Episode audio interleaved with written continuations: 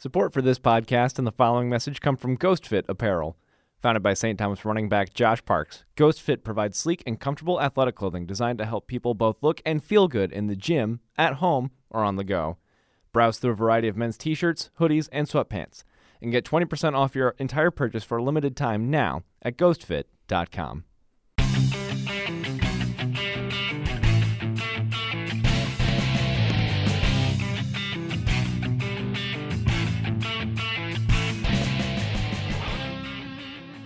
Welcome to the show. It's Keep the Ball Rolling, presented by Tommy Media. Today, we talk Tommy Johnny and the big news announced last week.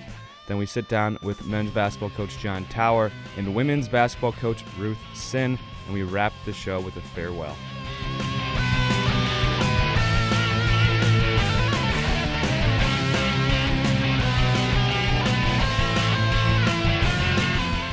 Hey everyone, and thank you for joining us on Keep the Ball Rolling, the only show that, quite honestly, doesn't quite know yet how, how it will cope without its best host. I'm Noah Brown with Brady Haldmeyer and Althea Larson. And before we get started, we're going to talk about this more in segment three, but this is uh, Brady Haldmeyer, founding uh, host and member of Keep the Ball Rolling, his last show.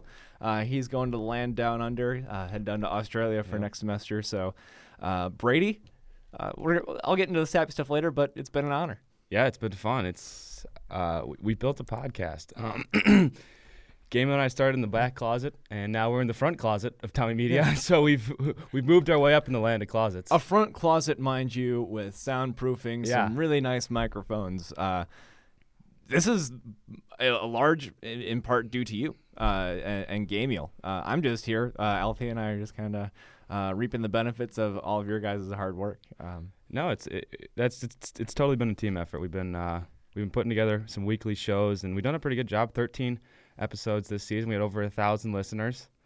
Um, Yeah, it was a good cool. run. Uh, but we've got one more show to do, so we'll get uh, get to the goodbyes uh, in segment three. We got some Tommy hoops to talk, and uh, I think we're running out of things to say here, Brady. Both men's and women's basketball teams are doing phenomenal. I mean, it- it- just two of the best teams in the MIAC, two of the best teams in the country. I don't even know where to begin. They're, both of them are just fantastic. Let's start with the women. They're ranked third in the country. Hannah Spalding was featured this week um, in a story on WCCO. She is leading the country. Eh, this is every single level: Division One, Division Two, Division Three, men and women. She is leading the country in, in field goal percentage. She's shooting 83% from the field. Uh, they played Carleton on Saturday, and she was, I think, she didn't miss a shot. She was four of four from the free throw line and eight of eight from the field, uh, only adding to her already ridiculously high field goal percentage. They're rolling. They're seven and zero. They've won 57 consecutive um, conference games. They play Concordia Moorhead uh, tomorrow night, Wednesday night.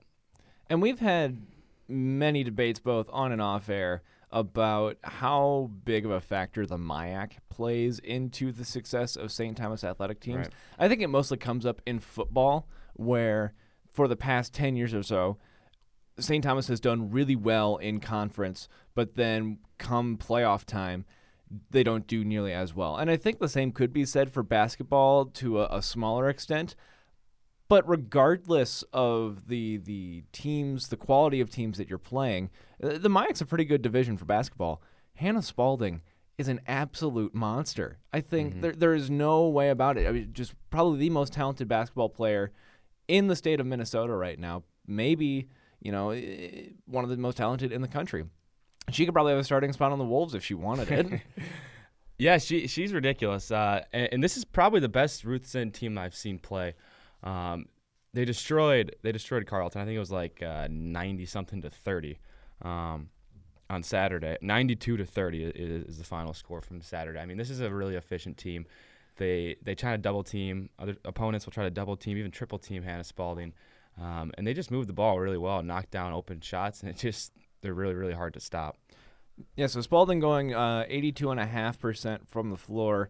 Uh, the Tommies are now uh, some of the top three, are some of the top teams in uh, Division Three for both field goal shooting, uh, just above 51%, and three point shooting right at 43%.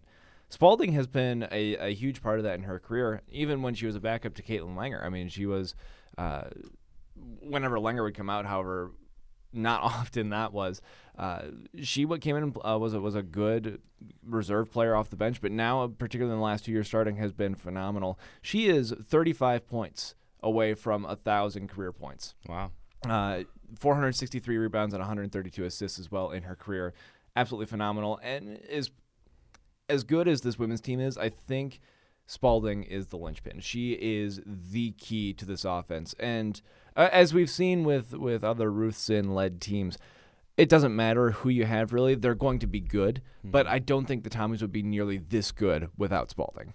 Yeah, yeah, I agree. Let's hop over the other side of things and talk a little men's hoops. They've won six in a row um, after dropping their opener, so they're six and one here, sitting at the seven game mark. Um, uh, some nice wins early on. Uh, they took care of Bethel at home a couple nights ago, or about a week ago. Um, they were down double digits in the second half. I didn't make it to that game. Uh, I think we won 68 65, down uh, 12 in the second half. End up coming back to get a win, and then they play a pretty solid Carleton, at least Carleton team on Saturday. I mean, at least they were last year. Um, they looked like a little down this year, but again, taking care of them, we scored 99 points. I mean, it was 99 to 50, a, a pretty solid win. Um, Anders Nelson played pretty well. He had 13 points a nice performance off the bench from Bert Hedstrom. He had 10. Tommy Anderson had 14. I mean, this is a deep team. They got scoring from a lot of guys right now. Anders Nelson's kind of leading the way, but I mean, any given night, Connor Barrett can have 20. Bert can can light it up a little bit. Ryan Lindbergh's been shooting the ball pretty well. Uh, this is a deep team that's got a lot of offense. And it's so hard to uh, build a team around one feature player, particularly at the collegiate level. I mean, once you get pros, I mean, you got guys uh, insanely talented like LeBron James or you know mm-hmm. uh, Kevin Durant or whoever it might be, where they can be on your team for 10, 12, 15 years if you're good enough. Uh, right. But with with college, you've got so much turnover that you can't build your entire offense, your entire team around one person. And I think that's what makes both the women's and now this men's team so impressive is their their ability to stay relevant even with all the turnover they have. They're finding, you know, moving to the men now, move finding guys like Anders Nelson, uh, young guys who can come in, contribute right away. He's you know a starting spot, averaging what right around 20 points a game or yeah, something like, like, that. it's and a half or something. It's ridiculous, yeah. but it, it just once again is a testament to both of these programs as a whole that they're always built with good players, but every once in a while they just find a great player, someone like Anders Nelson, and when you find that, you're six and one and uh, rolling in the division. Yeah, they're sitting at a good mark, just outside the top 25 right now. I expect when the next uh, set of rankings come out, I think it was the last one was December 2nd. So next couple days we should get a new rankings. I expect uh, St. Thomas to be pretty close, uh, topping in that top 25 um, the, on the men's side. The women are ranked obviously third in the country. Um, for this week, we got uh, Concordia Moorhead. Both teams are playing them on Wednesday. Um, on the road, and then they take on Stevens Point, a pretty solid Stevens Point team. I mean, all the Wisconsin schools are pretty good. Um, so it'll be a good test this week, see if they can keep it rolling for both sides, and we'll sit down and talk to Coach Towerson and see what they got for us. Yeah, uh, you know, moving into the the end of the semester here, uh, you know, both teams are playing really well, and going up against teams like like Concordia, Moorhead, Stevens Point. Uh, obviously, when you know, particularly for the women, when you're number three in the nation, there aren't a lot of teams that will really scare you. Mm-hmm. Um, but even for the men too, you know, they're rolling. I think ending out you know, the, we got these last two games before taking the, the winter break into January. If you win both of these games moving in, women move to nine and zero, oh, men to eight and one. That's a huge momentum uh, boost for them going into that break. Oh yeah, a long break. They still play through it though, pretty solid. Um, the Tommy's got let's see, one, two, three, four, five, six. I mean, we got eight, eight, nine, ten games in in January, so it's still a full schedule. Um, oh, I was just talking about the, uh, you know, going from December fifteenth to January. Yeah, 2nd. okay. Uh, the game you look at, though, you're going to highlight on the schedule is obviously St. John's for the men's side. I mean, this is uh, the top pick in the MIAC, at least uh, before the season, to win this conference. They got they got some pretty solid players. They've been uh, they've been rolling in the conference. So that's the game you kind of highlight on the schedule if you're the Tommies. If you can get to that point without losing, I think that game will kind of be the uh, setting the bar for who's going to win this conference. Um, and the Johnnies are are pretty solid. They got a good point guard. I think his name ah He's going to be a senior this year. I forget his name, but a pretty solid point guard. It'd be a really good test to see him against Anders Nelson, um, a senior versus a freshman. They're pretty similar skill levels, and they play pretty similar uh, style of play, actually. Can shoot the ball, can pass the ball, defend pretty well. So that'll be a good matchup to watch uh, in the end of January. I think it will be because you got it on January 21st, but then also it's the second to last game of the season on February 13th. Uh, so it'll be interesting to see one if the Tommies can win in mid-January, and then where both teams are in the penultimate game of the season, that could ultimately decide the conference, and that would be one heck of a game to watch. Oh yeah, and then just leading into the the conference tournament too, um, a great game to set up what will sure be a good tournament. Hopefully, we can get in that. Yeah. So we have uh, head coaches, or not head coaches, sorry, coaches. Uh, MOD would yell at me. Uh, yeah. uh, not AP style. Uh, coaches John Tauer and Ruth Sinn of the men's and women's basketball team. Here's that interview.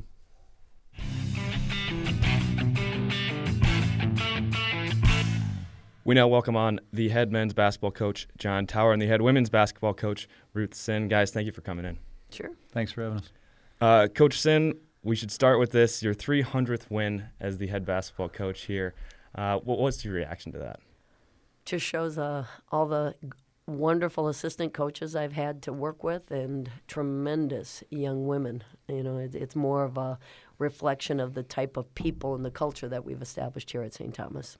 I saw you uh, had 290 wins at Apple Valley. Is that correct? And now correct. The 300th win at St. Thomas. Uh, is there one win that sticks out in your mind, or a couple couple games that are like, yeah, that was that was one of my favorites? No, it's really just the people.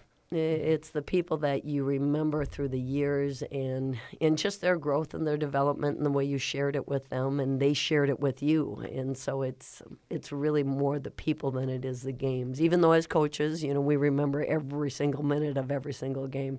I don't remember mm-hmm. that as a player, yeah. but I certainly remember it as a game. But it, it it's more so the just being able to share it with these tremendous people. Yeah, so these tremendous people this season uh, have helped you get off to a, 7 and 0 uh, start and now 57 consecutive uh, conference wins. How do you just keep players consistently uh, season in and season out, uh, just kind of loose on game and being able to have a 57 win or conference win streak? Well, we, we really don't focus on the outcome we mm. focus on the process of getting better and challenging ourselves. And, you know, we're in a unique situation, and the same thing with the men, in that, you know, there's a lot of records here in the St. Thomas women's basketball program and both programs. And, and so it, it, it's about this group of individuals collectively putting their mark on the, on the program and their identity and their personality and how they can, you know, really put their mark and then and so we've really just focused on us doing our best and constantly striving to improve and get better and and take that next step. Coach Tauer, speaking of streaks, you guys have started one of your own. Uh, you won six in a row after dropping the opener. What's been your biggest takeaway from the first six games of the season? Yeah, well, we're six kind of pales in comparison to 57. um, but I, I, would agree with Ruth. I think you know you don't think about streaks, you don't talk about them. You talk about playing better and, and trusting each other and uh, I think we've been really pleased with how we've grown over the course of the year. We have a fair amount of young guys, and um, you know, the first game we lost on the road in a kind of a a choppy, really physical game. We lost at the mm-hmm. buzzer, and we, hopefully we learned from that. But I, I think what's exciting is that we're trying to play a really up tempo style, um, predicated on depth and unselfishness. And I really, I think, you know, game over game, we haven't been perfect, but I think you can see clear improvement from the first weekend to the second weekend to uh, Saturday against Carleton, and I think that's the most exciting thing as coaches is watching people develop and and learning to trust their teammates in the process. Yeah, one of those players, Anders Nelson. Um, it's been fun to watch him kind of develop a little bit and get a better sense. But how high is the ceiling for a kid that's you know started so hot? Yeah, we haven't had many freshmen come in and do this. You know, Tyler Nikolai started all four years here and led a national title team, and Grant Schaefer started three years and led a national title team. And I, I think you know you, you hesitate to compare people, but Anders certainly uh, we knew we were getting a good one when when he decided to come to St. Thomas. And I think you know the the fun part about coaching him is he wants to be great. Mm-hmm. Uh, you know when you show him film. He's almost got this insatiable thirst for how can I be better, and it doesn't matter if he has 25 points. He's still, you know, he's beating himself up for turnovers, and I certainly uh, I speak to him about those because he has a few more of those than we'd like. But he mm-hmm. also what he brings to the table in terms of assists and rebounds and uh, and scoring. It's been it's been a great shot in the arm for the team, but I think it's also complementing the returners who are also you know doing a really really nice job. We've had a couple of your players in here uh, just talking about how this season off to a much faster start than last season. You had a lot of turnover last season, a lot of um, injuries as well that kind of prevented a, a faster start. Um, and they've said one just being healthy but then also th- this team has bonded a lot quicker than last year's did. Not that last year's team didn't bond at all, but it just they they're on the ground. They're a, a tight knit group a lot quicker. As a coach, how do you kind of try to develop that kind of atmosphere where players come in and they are, you know, not just teammates, but they're their friends and they're a group of, of close knit guys? Yeah, and that's I mean it's a lot. You know, we always talk basketball. It's part sociology and part psychology and part chemistry and part physics, and it's how do you put all these people together? And, and quite frankly, some of it is just the unique people on each team. That I look at the teams that have had the best chemistry uh, that we've coached. Usually, they have a lot of seniors. Uh, usually, those seniors are really unselfish leaders, and they're also very social. And so, I think you know some of it is that. Um, last year we did. These are not excuses. We had a lot of injuries. We had had a lot of turnover, um, and I think we're healthier this year. We're more experienced, and we also spent some time together in Costa Rica and Panama on an international trip this summer. And you know we've done that twice now. Roost teams have done that several times, and I do think that's that's a really unique thing to get to do every three years. That you'd love to be able to do it every year because it does just provide this foundation at some point in the summer. Ten days of practice and then nine or ten days together overseas, experiencing stuff they wouldn't anywhere else.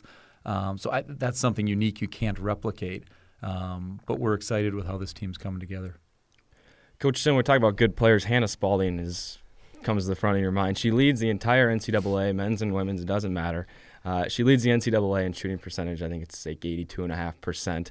Uh, just incredible numbers uh, for the All American. How do you keep her going when teams, you know, try to double team or triple team? I mean, they know she's one of the best players in the country. How do you work around that? Well, and the, the positive thing about that is she gives us an advantage. I mean, what coach doesn't want that? That every team has to decide are they going to bring a double. So automatically we've got teams in rotation, and Hannah's unselfish enough that it's not about her her stats. It's not about that record. It's about you know seeing how we can collectively be our best. And so right away she is in a position to give us an opportunity as a team to find a better shot. With that in mind, the reason that she is leading the nation right now is she does all her work early. If you watch her, rarely does she have to put the ball on the mo- on the floor, manufacture a move, and do something that she's getting deep post up. She's doing her work. So all she needs to do, and it's not all she needs to do, but I mean, she needs to do is just make sure she positions her body and she finishes the shot. And she is a great finisher. Yeah, she uses her body really well in the lane. And um, when you have people like Kai Porter and Lucia Renikoff shooting such a high percentage from downtown, it, it helps quite a bit. It, it, certainly does. You want to surround a Hannah Spalding with people like um, Hannah, uh, like Kaya and Lucia that, that can shoot the ball and stretch the floor out. And didn't hurt that we had Bobby Brendefried come back and go four for four from three. So we, we like that combination. Yeah, a couple seasons ago, um, it was uh, Caitlin Langer who was the, the starting center All American, um, kind of one of the driving forces of this team. So you go right from Caitlin Langer now to Hannah Spalding. How do you get so lucky having two players like that where it just makes the transition so much easier?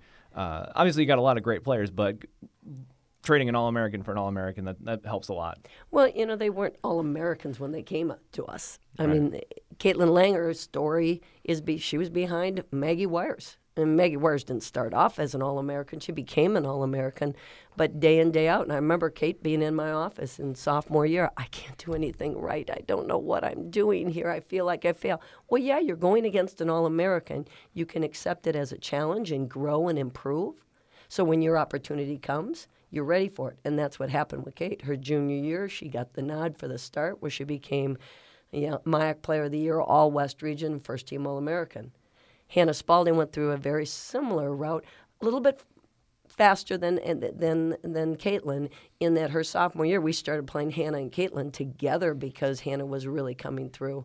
Hannah's junior year, she starts for us. She becomes Conference Player of the Year at First Team All American. And again, you know, people see what the lights are showing, but they don't see in the dark. And in the dark, those young ladies are really working on their craft and on their skill. So when they get to a position like Hannah's getting, she does all her work early. She's fundamentally sound. She's if you ever watch her play, you can't speed her up. I, I always talk to Coach Tauer about Grant Schaefer that I loved, and Anders is getting very similar with that. In that you don't speed up skilled players; they play at their pace And Hannah's a, great example of that. She's got that ball chin and checked, and, and, and you just you see she's just okay. I'm finding who's open. You, don't you can't rattle her. And again, that wasn't the, always the case, but she's grown into that. Uh, Coach Tauer, I've always wondered. Um, so I think Hannah Spalding and Anders Nelson are two good and very different examples of how a player can uh, take advantage of the opportunities they're given. Uh, Hannah sat behind Caitlin Langer for a couple seasons, really learned and developed, and then came out um, and you know just took the the conference by storm. Now All American. Anders is a very different story. Where first year he's just starting, um, and once again taking the conference by a storm. What are what are some of the benefits of of deciding to sit a player versus starting them right away, and how do you make that decision as a coach? Well, I think I don't know that you. I think you make the decision based on how ready someone is. So, you know, in in Ruth's case, I think Hannah had the opportunity within any program to be mentored by an All American. That's probably the way we would all script it, right? Quite frankly, that if you're playing a lot of freshmen, you, unless you're the Fab Five at Michigan or Duke right now, you're mm-hmm. not going to be unbelievable. But the best programs year over year, if you can be sustainably excellent, you're going to have, you know, the the Hannahs and the Caitlins.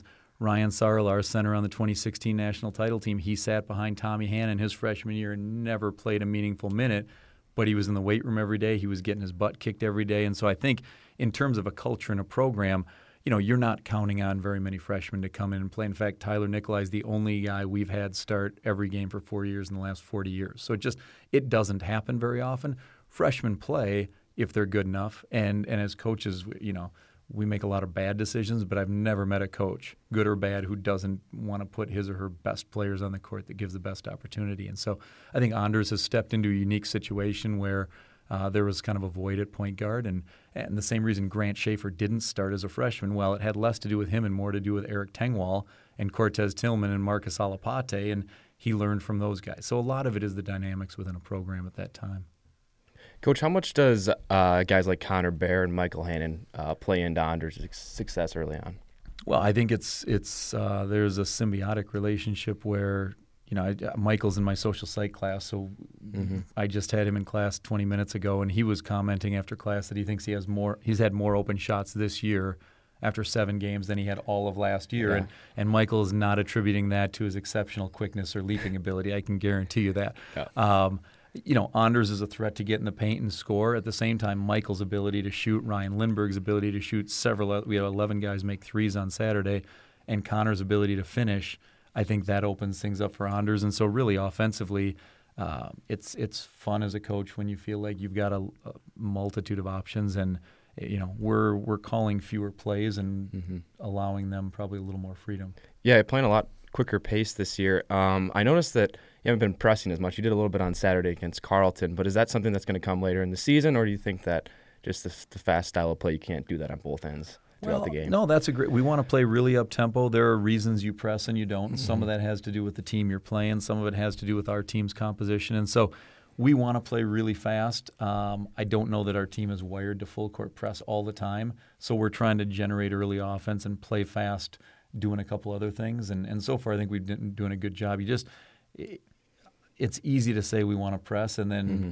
You compromise your defense and you give up layups and you're thinking why don't we just get our half court defense set up and so i think you will see us press but it won't be you know arkansas razorbacks 40 minutes of hell it's going to be sort of you know consistent pressure that hopefully leads to some turnovers and one of the biggest headlines from Tommy Sports this semester was Steve Fritz announcing his retirement. Um, you know, he's been with the university for just over 50 years now as a player, coach, and athletics director. Uh, he's done a lot uh, for athletics in general, but you know, as, a basketball guy.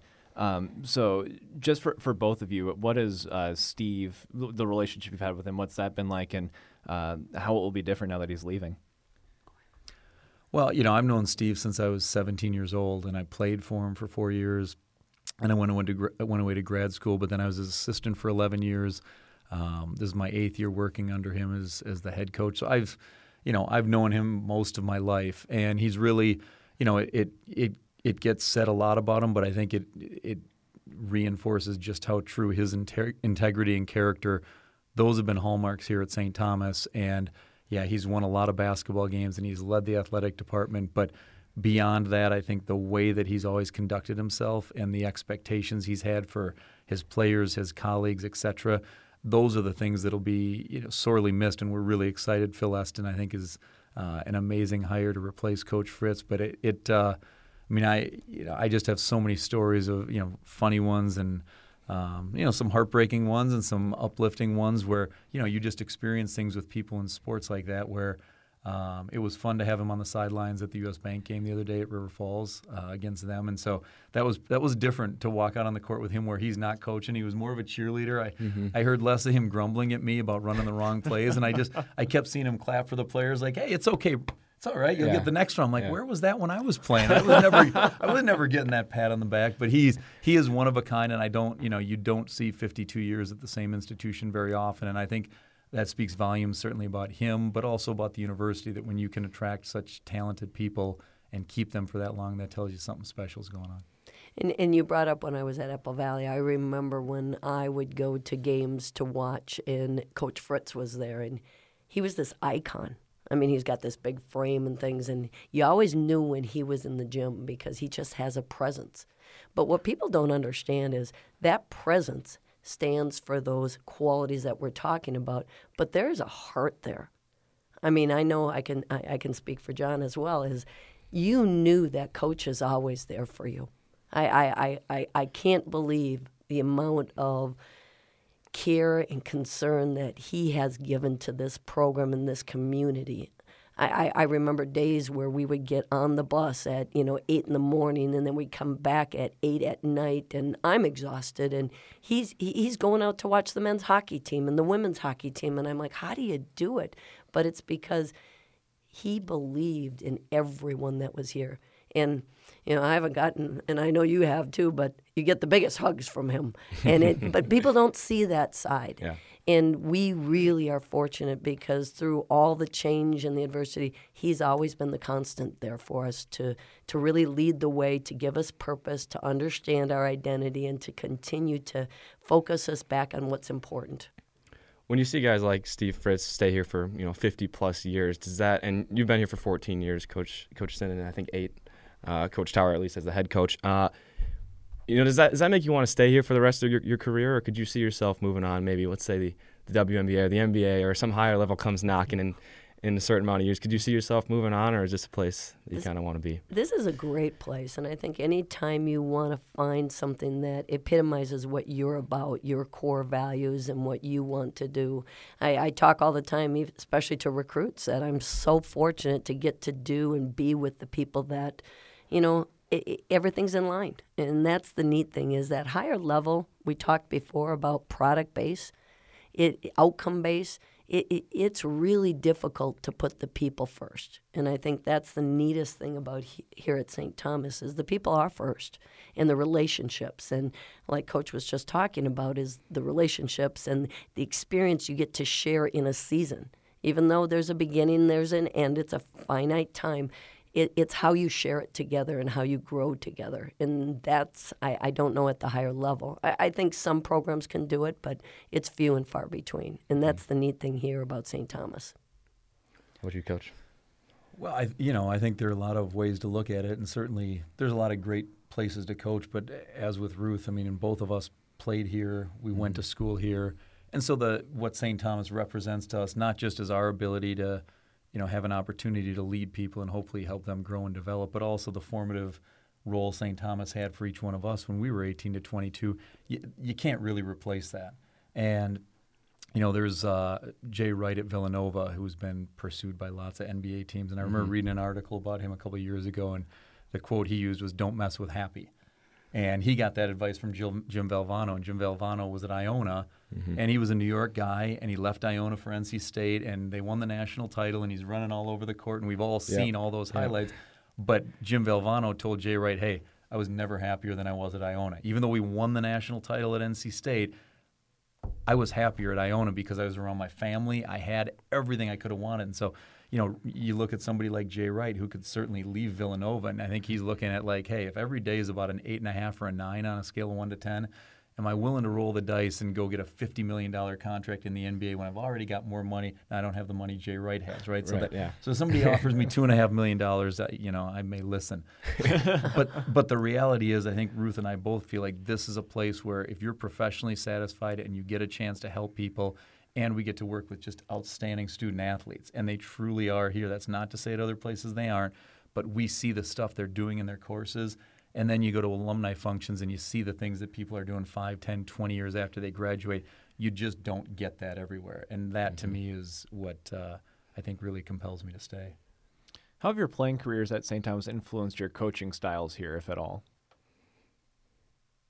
When, when I played, um, I was more of a, a defensive player. I, I had offensive stats, but I mean, I always saw myself uh, that kind of competition. That uh, the interesting thing I always tell the girls is I'm still in the like top ten for blocks. Mhm. Yeah, I remember we did that blind resume last year. Five seven guard, Yeah. five seven Yeah. guard. So it just it just shows that you cram with your left hand. That's all that it shows. and since I'm a lefty, but um, the neat thing about when I played is I had a coach, Tom Cosell, and we didn't have um, play dates at that time. You could play as many games. We went to Bemidji. Why you'd want to go to Bemidji is beyond me. And no offense, but I mean it's cold in Yeah. December. And we went to Mankato. We went all over the place. I think we played forty some games. But in those games, we had opportunities to have van rides and, and connections, and just what, what Coach was talking about, where we got to really just experience the people. And he was, and he is, a quality, quality person. And I really took that from my experience here at St. Thomas that my next step it's going to be about the people and it's going to be about the relationships and it's going to be how, how we can develop collectively and together and so i think that's a big thing i, I took away from my, my playing years at st thomas here Well, and I think you know, I teach in the psychology department, and I love teaching, right? But there is a different feel in a classroom. You walk out, and there's eh, there's a lot of pain after a loss. There's a lot of joy after a win in a basketball game or any sport, and eh, I think that is unique. You know, our student athletes across 22 sports, what they experience with one another. That's what really stood out for me in my time at St. Thomas. That I look at a lot of my best friends in the world are still people who I played with you know, from 1991 to 1995, and we had lots of fun wins and we had lots of painful losses, and you know, the memories and the relationships are really the thing that stick with you. And so when I, we always talk with our players about that. That what we're trying to do is build a foundation that the things that they're learning, the ups and the downs, during their four years of playing for us, it's not going to be perfect. I mean, the world is hard. One of my favorite books, The Road Less Traveled, starts with the line, Life is difficult.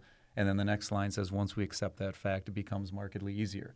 And so, getting our players to understand things are going to be tough and learning how to fight through it is the same thing you're going to end up doing with your kids, with your families, with your jobs, that life isn't perfect. And if they learn that with us, through the ups and downs and know even when we make decisions they don't always agree with because i remember as an 18 year old i had lots of answers you know we always joke that we want players who have more questions than answers but that's what stood out to me that being coached by coach fritz and several other great assistant coaches during that time i think made a really powerful impression about how you can lead people um, and teach them values like unselfishness and perseverance Coach Sinn, your team has been shooting the ball uh, fabulously. We talked about it a little bit before with with uh, Hannah Spalding. You guys are shooting just about 51% from the field and 43% from downtown. What's your secret to shooting threes? How are you guys making so many?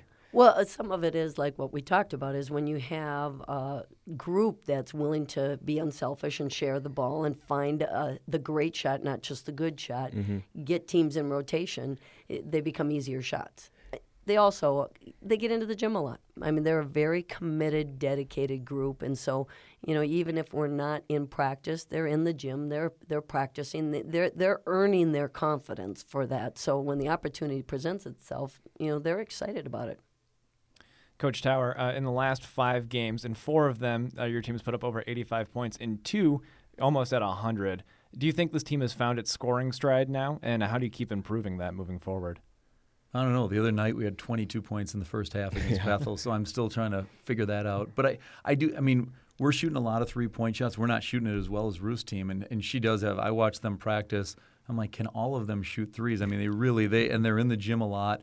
Our three point percentage, we're taking more than we typically have, but we have a lot. I think really good shooters.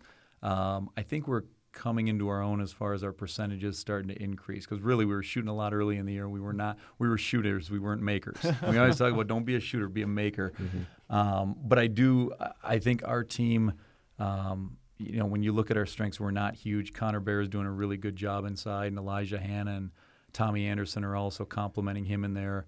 Um, but really, we have a lot of guys. At most times, we can put four guys on the perimeter who can shoot the three. And you know, again, you talk about how do you create advantages, whether it's somebody like Hannah inside, somebody like Connor inside, dribble penetration, overloading inside, whatever it is you do, you're trying to create an advantage. And then the time the players have put in the gym, they take that advantage. It's just in life, right? It's the same thing in life. Seize the moment that you're not going to have three seconds to make a play. You're going to have a quarter second and you got that advantage, you seize it, you're a great player. And that's, I think, what we're excited about is we have a lot of people who are hungry to do that. Yeah, you guys are a little bit smaller inside, but Connor Bear had 10 blocks against River Falls the other night. Where, and then the other thing was Anders Nelson was the leading rebounder from that from that game with I think six or seven boards. Um, so, so where did that come from down there? Yeah, there were a lot of statistical anomalies. I mean, Connor had, and Connor can really get up. He can yeah. jump. We don't have a lot of guys who can dunk on our team. Connor can get up, but he had a total of 10 blocks in his career. So compared to Ruth's numbers, how many block shots did you have in your career? Well, I don't know how many. But it had to be more than 10. That's yeah. where Connor was. I couldn't believe it because I went through and I'm like, they had to do the stats wrong. So I went through the whole game and just counted his block shots. I'm like, nope, he had 10. Um, Anders is leading us in rebounding right now. Okay. So it wasn't just that game. For the season, he's leading us. And, and I think hey, part of that's a testament. We always talk defensively, rebounding, get the ball.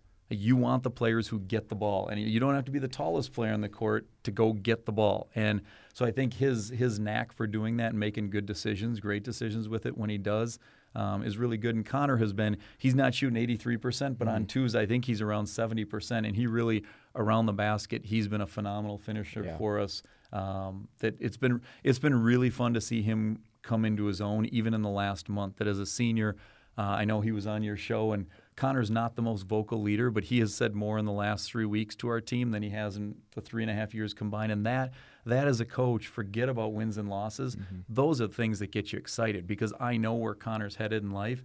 He's in a different on a different trajectory right now than he was even two months ago because of how assertive he is and because of what standards he's holding himself to how he's playing defensively, which doesn't get talked about. Mm-hmm. But I thought he's had four of his best defensive games of his career in the last five games, and so um, we're very excited about that. Yeah, his finishing at the hoop has been incredible. I mean, he's making tough shots. He's falling away and shooting over defenders, and it's he's getting the roll right now. Yeah. they're all dropping. Uh, that was the lead photo for our U.S. Bank story. Was when he was just falling back. I think it was yeah. on, on a, a, deep two or something like that. Yeah.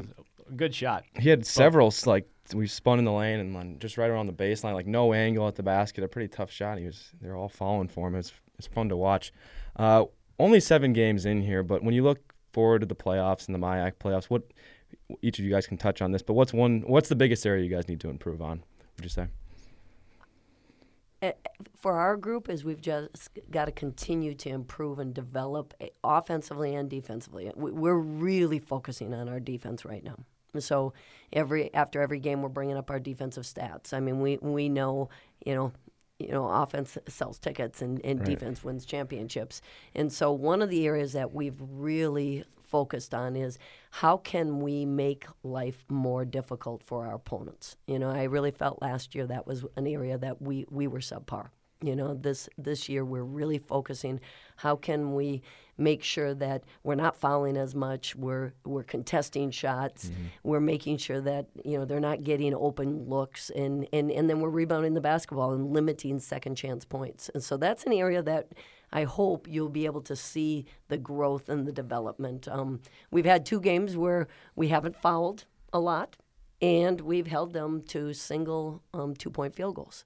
Mm-hmm. Well, when we get into a rhythm in a, a, game where we don't foul a lot and there's an open tempo and there's less whistles, that's when we create separation. So we're, we're continuing to work on that and, and try to make sure that that becomes one of our habits right now. In, in December, mm-hmm. you're kind of in habit forming mode, and, and we're really working on that.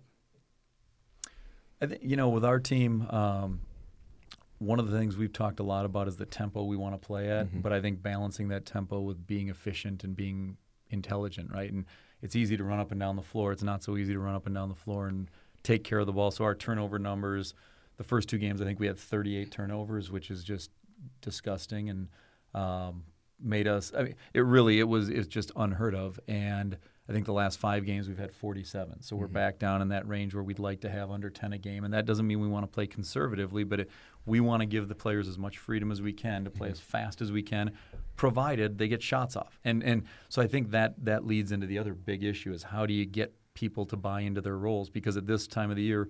Ruth's talking about forming habits, and that's a huge part of it. But it's also how do you, at this point in the year, you, you want to have things settling a little bit where people start to see here's how the pieces fit. And as coaches, that's part of our job, but it's also part of our job to to get players that maybe Brady thought he was going to come into this year and he was going to shoot 13 threes a game, and he's saying, well, that's not my role. And, and I think our guys are doing a really good job of buying into that. But when you play a lot of players, it's constantly getting them to trust that, hey, no different than a baseball pitcher or a softball pitcher one game you might play 25 minutes and the next game you may play eight and it might have nothing to do with what you did and everything to do with what we think the team needs and the best teams i think are the ones that have that versatility and they've also got players who buy into that. And so you know i think taking care of the ball is a big thing. Rebounding for us is important because we're not huge and our rebounding numbers are not um, are not great right now. And then you know the other part is keeping people off the foul line. Like right now our statistics we're shooting it pretty well. We're not rebounding well. We're putting teams on the foul line too much, mm-hmm. and we're winning the turnover battle, and that's been huge for us because we're forcing a lot and we aren't we aren't committing very many. So trying to get better in all those areas. It sounds it sounds cliche, but that's yeah. you know that's the way coaches look mm-hmm. at it. Mm-hmm. There's not just one thing; it's the whole the whole picture. It, it, it's nice because we get to watch each other play a lot on Saturdays, and so the girls get tired of me. I love your decision making with the basketball. You know, they, they turn down tough plays, they turn down tough passes, and, and because of that, you're you're always in the lead in na- in the nation in turnover margin because they just make good decisions, and that's what this game is all about. It's about perception and decision making, mm-hmm. and you do a great job with it. So the girls are always like, okay, yeah, we've heard about the men, we've heard about the men with that, but you know, the, the men's team does such a nice job with ball control. I wish we could do it just as well. I appreciate the compliment. You can imagine our guys when we talk about Hannah, and I'm like, yeah. I don't even need 83%. How about yeah. 78, 79? Yeah. I'd be happy with something just close because it, it really is. You do learn a lot. I don't care what level of basketball, whether I'm coaching my eighth grade son's team, watching high school games, watching our women play, watching the NBA.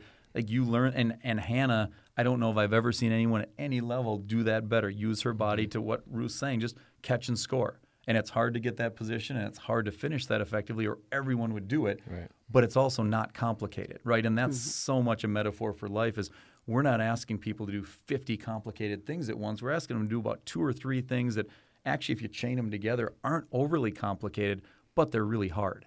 It's hard work to do that work early. It's hard work mentally to anticipate where's my defender going to be? Where's the ball going to go? How do I seal? How do I catch? How do I keep it high? And you do all those things, and you watch Hannah, and she goes 10 for 11, and you're like, hmm, what did she do? She shot a bunch of layups, but then you're like, yeah, well, why doesn't everybody shoot a bunch of layups? Well, because they don't do that work early. So it is really fun to to learn from one another, and um, and I think more than anything, you talk about excellence, right? We want people aspiring for excellence, and if you can learn from other people who are performing at those levels, um, all the better. Yeah, it's. Uh, I'm heading away next semester, so I won't be able to see uh, the end of the season at least in person. I'll be watching on the live stream. But it's it's sad to leave at such a at time when Tommy basketball is just on the up and up. You guys are ranked third in the country, Coach Sinn and Coach Tauer. You guys seem to get, be getting better every single game. So uh, it's sad to leave at this time, but I hope I can uh, can watch some national championships unfold via the, the live stream. We'll fly you back out for national playoff yeah. time. sure. Love Where that. are you headed, Brady? What are you head to Australia, Sydney for uh, second semester. Nice. Oh, fun. Yeah, study down there. See how it goes. Yeah. We have one of our alums, Marcus Alipate, is playing pro ball over there. Really? Mm-hmm. 2015 grad. He was just named the captain of the Tongan national team, actually. Oh. So he's he's had a pretty special four-year run playing in New Zealand and, wow. and Australia. Yeah. Let's go catch a game. Yeah, you should. That'd be really cool. See if he's still doing the flip. Yeah. What's that? Oh, his pregame warm up. Go ahead, Johnny. yeah, he would do a backflip so the team would get in their huddle, and we always had a guy yeah. in the center who would huddle him. Well, yep. his thing was he would do a backflip before the game, okay. and everybody would go yep. nuts. So yeah, we okay. haven't had nice. we haven't allowed anybody else to try that since he left, and I don't think we will. Uh, Anders is pretty good. He's not doing any backflips. Yeah, no. Connor Bear is not doing any backflips. keep those guys healthy. Do we have the video up? Uh, no, I You don't. go? So uh, you guys were on uh, last season. We had a, a producer question of sorts. Uh, last season was uh, Michael James, uh, no, Michael Jordan or LeBron, LeBron James. Uh, we've been doing a similar thing this semester. Usually our producer Althea will ask. Uh, but so in this one, this is the 2014 divisional uh, NFC game between the Dallas Cowboys and the Green Bay Packers. Uh, we like to ask on this play, did Dez Bryant catch this ball? To the end zone. This was a, a really controversial call um, back in We'll 2014. get a better angle at it here in just a second.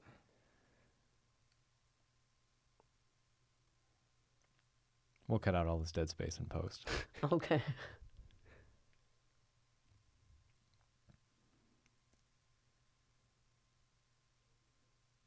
So he's got it. And then the ground pops it out.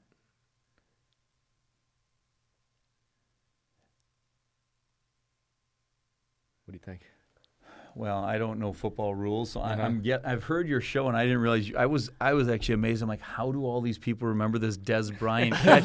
and you're just asking them. So I hate to give away a secret, but I'm like, okay, I feel better because I knew you were going to ask us this, and I'm like, I have no idea Yeah. about this Dez Bryant play, but I'm going to go no catch. I think you got to Okay. you got to hold the ball and roll with it, and. I, but I don't know the rules, so I'm the wrong guy to ask. But I'm gonna say no catch. Oh, I'm I'm right with you. And in, in in my situation, I would say catch because what a skilled play that he created. Mm-hmm. Mm-hmm. You know, and I always, you know, with our officials, and this is the thing that gets me about officials. Please just reward what we're trying to teach. Reward skilled ba- basketball. Don't reward non-skilled baseball. So I think it's a great skilled catch that he should be catch. Yeah, we had the rule growing up in my neighborhood. We called it the cool play rule. If you make a really cool play and it was like questionable, like no, cool play rule. it That was cool play. That's a rule. great rule. So what what what do they call? Uh, it was a, initially ruled a catch, but then upon review, it was overturned. So no catch um, because he didn't maintain possession of the football or make a football move.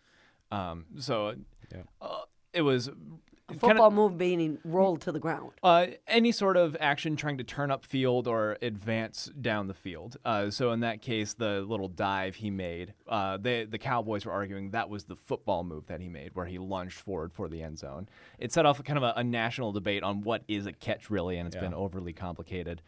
Um, but yeah, so we've asked every single person who's come on. Um, so Tauer, you said no. Sinn, you said yes, correct? So that brings our final season stats to 12 and 2. 12 people said yes, it was a catch. Two people said no. Uh, the only other person uh, who disagreed, it was Matt Mitchell. Matt Mitchell, defensive end uh, for uh, St. Rita guy, right from yeah, Chicago. yeah, He's probably a Chicago boy. Bears fan. Yeah. Yeah, he is. But we had everybody, uh, you know, uh, uh, Coach Caruso. We had um, uh, Dave Lee, the WCCO Sure. Yeah. play-by-play guy. Everyone, uh, like Nick Wald or uh, Fritz Waldvogel, Yeah. a former wide receiver, they all said yes, catch. Um, I as a- like the cool play rule. I like Yeah. I like that. No, that Well- that was for everything. That'd be ping pong or whatever, you know, playing football in the front yard. You didn't quite know. Cool play rule. Could you imagine in the NFL if Yeah. they just had that? The ref they challenge and he comes back and he's like, after further review, cool play rule is invoked. We could not tell, but it was a sweet play. It's gonna count. We I, want it for highlights. yeah. I do think it's interesting all the different you know the rules and there are rule changes every year in our game and uh, you know I don't have all the answers but the one thing I always come back to is don't make it more complicated. Like officials already have a really tough job so Right. any rule that makes it more complicated to assess you know is it a block or a charge? Is it a catch or no catch keep the game as simple as possible and let the players mm-hmm. decide it on the court and you know that doesn't always happen but I think the Yeah. simpler we keep the rules the better Yeah, the mm-hmm. NFL is struggling with that. and that time. and that was such a big play too because it was a, a playoff game, NFC divisional round. That all pretty much ended the Cowboys' chance at, at a comeback against the Packers, and so a lot of people were upset about that. So I think Especially Noah as a Cowboys ah, fan. yeah, that that hurt. I, I remember that day very vividly. Um, but yeah, so I think Yeah, Definitely see, keep- in Min- Minnesota. We haven't gotten any of those lately. but, but but keeping it simple, I think uh, just let them play. Keep it keep it nice and simple. yep. Well, guys, thanks for coming on. We'll get you guys out of here. Thank well, you. thank you. Thank you so much. thanks for having Thanks us for great having job us.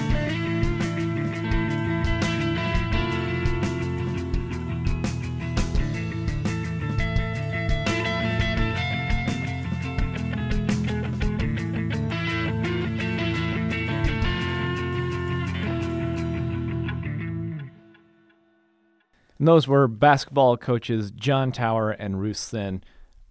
Brady, I don't think we could find two better interviews to end the semester with. No, yeah, I, I completely agree. We've been we, we talked about a couple weeks ago about when we were going to have them on, um, and I wanted to just save them for the for my last guest and for our last show together. Uh, those two are great. I mean, you come in with five or six questions prepared because that's all you need for them because you can just have a conversation uh, with Coach Tauer and Coach Sinn, and they, they give some good, very good answers, uh, good insight onto the team and, and kind of their coaching philosophies. So great guests to end on. Yeah. It's always fun to have two people in who know each other really well. Like Mhm. earlier this season when we had Coach K Yeah. and Matt Mitchell come in, they were riffing off each other. Right. And they already had that rapport established, so it makes things a little more comfortable, uh, and it makes it uh, easier for us to then talk to them. And you know, Coach Tauer and Coach Sinn have been working together for for years now, so Yeah. they're always fun to uh, work with, interview, and be around. Yeah, two of my favorites, and it'll be so exciting to watch what they can do in the last few months of the season here and see how far they can go. I mean, this, the uh, the sky's the limit at this point for these two teams. You know, only seven games in, but these two teams are looking really, really good. Yeah, very promising for for for the playoffs and playoff hopes, and we'll see what happens. Yep. So we got a lot to talk about here in segment three. First off, Althea Larson is a sports goddess, six and zero in sports betting now here on the show. Yep, That's impressive, Althea. Like, perfect record. Maybe I was just meant to come on and produce the show. I mean, your entire academic and journalistic career has led you to this moment. to this point in How's my it, life, how does it feel to, to know that you're at the pinnacle now, and that it's most likely all downhill from here? you know, I gotta I gotta watch out for doorways because my head's gotten a little big. My boys from Wisconsin let me down though. Uh, Honestly, though, I mean, Mary Hardin Baylor and Mount Union have made it to the finals or to, to the, to the semifinal round in every single year since 2015 when St. Right. Thomas and uh, Mount Union played in the final. So it was the same. That was kind of a, a, cheap move for me to call it first. Is like Mary Hardin Baylor was the safe bet to go with, That's all right. I gave it to you. and I, it was a close game. Uh, well, as close as a 31-14 game Yeah. can be. Um, Yeah, but yeah, so moving into the finals once again, it's it's Mount Union, Mary Hardin, Baylor. I don't know, kind of boring. Mhm. Um, it's usually a low-scoring defensive slugfest. I think they average something like you know just over ten points uh, in the last three times they've met. Um, if you're into defense, which sometimes I am, it's it's a fun game to watch, and they're both r- two really really good teams. Um, but I mean, you know, back in 2015 when Mount Union and St. Thomas met in the finals, it was 49-35 yeah. pretty close until the end when Mount Union got a garbage time touchdown to push it up to a two score lead. Um, but yeah, I think ultimately it's you know uh, as cliche as it sounds, battle in the trenches. Uh, defensive slugfest will win the day for the uh, Stag Bowl. Yeah, I think Mary Hardin Baylor take it in their home state the first time uh, it, the Stag Bowl will be played down there. Um, I don't know how close it is to their school. Uh, it's like in Shedona, something with an S. Shenandoah. Shenandoah, Texas, I think. I think like that's that. where it is. Uh, Look at us Midwesterners knowing geography. so I don't know how well their fans travel, but I know at home they got a pretty rowdy uh, fan base that, that gives them an edge there. Um, not often that you talk about that maybe in Tommy John you hear, but not often does the crowd play that big of a role in D3 football, but it does in Texas. Mhm. And speaking of rowdy crowd, just last week an announcement was made by the almost or the soon to be completed Allianz Field that they will be hosting Tommy Johnny football next season. That's gonna be fun. Uh, you know, two years ago when they played at Target Field, I didn't think they'd be able to top that. Uh, and Allianz Field will most li- it's uh, about twenty thousand seats smaller than Target Field. So instead of thirty-seven thousand, they can hold upward of just under nineteen thousand five hundred. But the uh, the fans will be closer to the field. It'll be a much louder atmosphere because eighty-five percent of all of the fans in the stadium are covered by a roof. Uh, so it's technically open air, so you got it like open right over the field, but then all the fan section is covered by a roof. So that will just kind of reflect the noise down Yep. in there. That will be, I think, an even more raucous atmosphere than Target Field was two years ago. From a noise standpoint, I think absolutely. Um, I think it'll be a better game, like you said, because you're going to be a lot closer. I mean, the problem with Target Field is you had some people sitting so far away. Uh, great atmosphere there, but I think the fans are going to play a lot bigger role and we'll have a little more of a home field advantage. We didn't really have that uh, at Target Field. But yeah, it's going to be a really exciting game. It, it kind of reminds me, the new field kind of reminds me of Seattle a little bit uh, with the way the roof kind of comes halfway over. Um, halfway over the field. But super exciting for the St. Thomas team. An interesting thing to note: I'll never have seen a home Tommy Johnny game because my sophomore year it was at Target Field. Now, obviously, my senior year it'll be at at Alina Field or what, what is Allianz it? Field. Keep calling it Alina. I think it's like Allina Health or something. Don't know. Allina Health, yeah, uh, but no, it's Allianz. Allianz, like a, a, a bank or something. Yeah. Uh, but no, I, I was talking to, to Coach Caruso uh, and the chief revenue officer of the uh, uh, Minnesota United uh, Football Club uh, at the press conference announcing it. And of course, Caruso was like, "Oh, you know, it's just another game. We're excited to play it here. Uh, excited to get the rivalry out there. But at the end of the day, I mean, it's 11 on 11, which he's got a point. I mean, you know, f- doesn't matter where you're playing it. Rules are still the same. Um, and so I asked him, you know, how does this, uh, you know, improve and enhance the legacy of, of the game? And he's like, well, I mean, I, I don't know if it really does, because I mean, it's just it's two great football teams. We've already got a great legacy. Um, and so then I went over and I asked the, the chief revenue officer, was like, so how do you think that this enhances the, the legacy? And he came at it from a, a fan perspective and a fan understanding. It's like, we want the fan experience to be the greatest that Tommy Johnny has ever seen. We want uh, everybody to to enjoy this area because this is one of the first big events that Allianz Field will be holding, and they want to have this big, you know, the whole shebang.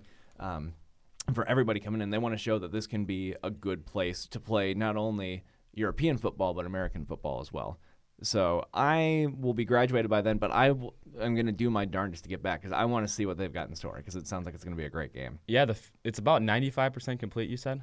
Yeah, about 95%. It's uh, scheduled to be complete, I think, in like February or March of 2019. Yeah, it's pretty cool driving by. They got some uh, parking lot space. Hopefully, they get the tailgates or they let people tailgate there before the game. That would be awesome. Yeah, the uh, the chief revenue officer was saying, uh, I don't know if this will be for all events or for just for Tommy Johnny, but they're trying. They're gonna have a main plaza out in front of the stadium. They're trying to have some sort of uh, viewing area, party, tailgating area for Tommy Johnny. So even though they only have 19,400 people in Yeah. the stadium, they can have upward, you know, maybe another thousand or two outside watching and grilling up some food or whatnot. Ah, that gets me going right Yeah, now. That- that's gonna that's gonna be so fun. And that'll be a hard thing. to, Like, do you want to be inside or do you want to be outside? All right, the It- party might be outside. Exactly. Who knows? Maybe we can get both. Uh, so we've got uh, one more thing we want to talk about. Uh, well, I guess two actually. So before we get to uh, Brady's farewell, um, we're at the end of the semester. We got finals week going on. So uh, that's why this ep- that's why this episode isn't more special than it is. Like I usually Yeah. go all out for season finales or big episodes uh, whenever I've been hosting something. Uh, but it's finals week. We're all tired. We're all dead. So this is why it's only uh, barely above the the standard we do. We're above, but only slightly. Um, but we would be remiss to to not acknowledge that we've had a great semester. Uh, and I haven't had- didn't give you any time to plan on this, Brady. But looking back, what do you, what, what's been your best KTBR memory from this semester? I liked Coach K's interview with with Matt Mitchell that we did. Mm-hmm. I thought that was I, Coach K is awesome. Um, he's got a great podcast voice too. He does. He sounded he, he's got to get his own podcast talking about some defensive schemes. That was probably my favorite episode. Um, but we had some good moments. Uh, all the betting throughout the semester, talking talking Tommy Johnny football and uh, ranting about the playoff system. Oh. That was probably my most well rehearsed, uh, not well rehearsed, but a well researched Yeah. Moment on the show. I was, still am angry about that. Althea, what about you? My favorite memory from the Yeah. podcast. Ooh. I gotta say, I think the the whole Thanksgiving bet that we made with Brady on whether he could gain five pounds in one day or not. And he did 5.4 that was pounds. I think was- disturbingly impressive. yeah. Thank you. As I said on that episode, the single greatest achievement of athletic prowess I have ever seen. Yeah, I got quite the stomach, I guess. Uh, fit five pounds of food in there. That might be my, my greatest achievement. That'll be Put it on the save, resume. Save that for an Skills. interview. Uh, what's your greatest achievement? One meal. Um, thanks guys for coming along. It's been fun. Yeah, it- Uh, I hope we built a little bit of a fan base, and you guys will keep it going next semester. I look forward to watching. I'm definitely going to call in. Um, you'll be getting some voicemails. It'll be about 3 a.m. here, but you'll be getting some voicemails after I watch the uh, the basketball team play. Give you guys some hot takes. I hope you get big into like rugby or something. Yeah, rugby. Tell us all about uh, an obscure Australian sport. I may call in an Australian accent. I'm going to try to pick one up down there. Okay. Uh, so I may be calling in with that, but should be good. So in, in preparation for for this episode, I was trying to find you like a little gift or something, but everything Australia based is super expensive because like it's one of like a big tourist destination. Mhm. Um, Yeah. But I did do some research, and so as as a keep the ball rolling farewell gift to you, uh, I have a guide on how to survive a kangaroo fight. Oh, let's go. Okay. I Planning on getting one of those. So first off, it is technically illegal to hurt a kangaroo because they are a protected species. Uh, but if you're doing it in self-defense, it's still frowned upon. But everybody will look the other way because, like, you know what? It's survival. Right. So just know that you can't go out and like pick a fight with a kangaroo. You have to wait for a kangaroo to come to you. Okay. Another common misconception is that kangaroos like to punch. I think from you know pop culture, boxing kangaroos for whatever Kangaroo reason Jack. become yeah yeah. Great, Um, great movie. their preferred method of attack. Uh, I mean, they've got these big, powerful legs. Like they'll stand, they'll kind of lean back on their tail and kick. Oh wow. And so not only do they have the powerful legs, but they've also got sharp nails as well, so they can like you know claw into you and everything. It's actually pretty horrifying. don't don't Google that. That uh, those will be with me for a while. Those images. Um, but yes, so there was a video that went viral uh, a while ago about a man punching a kangaroo in the face um, to to rescue his dog. That's actually a really, really dumb idea because not only do you then anger the kangaroo, in, in, that video, the kangaroo is just kind of stunned and walked away. Um, but so not only do you anger the kangaroo if you punch it, uh, you're leaving your midsection completely open uh, to uh, a kick. Yeah. So, in all the places I could find, uh, the best way to survive a kangaroo attack, no joke, curl up in a ball Really? and wait for help to come. Oh, I was hoping you guys like hop on its back. No, actually, um, kickboxing is probably the, the preferred way to fight it, uh, using your legs. And you, So if I get in a fight with a kangaroo, I'm not even thinking about that. I'm just, But so, so like keeping your arms Okay, in, yep. protecting your midsection, Yep. and going for kicks Okay. lower, trying to get it off balance. That that'll be the best way uh, to to fight a kangaroo. so hopefully you won't have to use that at all. But just know, protect the midsection. Uh, stay away from those feet. that's good to know. Uh, if I get in a fight with a kangaroo, now I know how to handle it, and I'll Yeah. call you right after. Thank you. I, I hope I'm the first call. Yeah, That, oh yeah, that you make if if you attack if you are attacked by a kangaroo or if you attack a kangaroo. Absolutely. I, I tried to look up uh, a little farewell address. I was gonna like copy like Washington's farewell address. I couldn't even find uh, copies. I got nothing. I got no speech or anything. Oh come on, come on! You gotta us something. Can't live second. I, I did all this research for you. I gave you the survival guide to fighting a kangaroo. Well- you can't just leave here with nothing. Okay, here's this has nothing to do with the show, but I'm gonna keep podcasting from Australia. I'm, I plan to get some equipment uh, this Christmas and bring it down there and podcast. One of my uh, segment ideas. This will be my treat to you. I- This is I don't even know.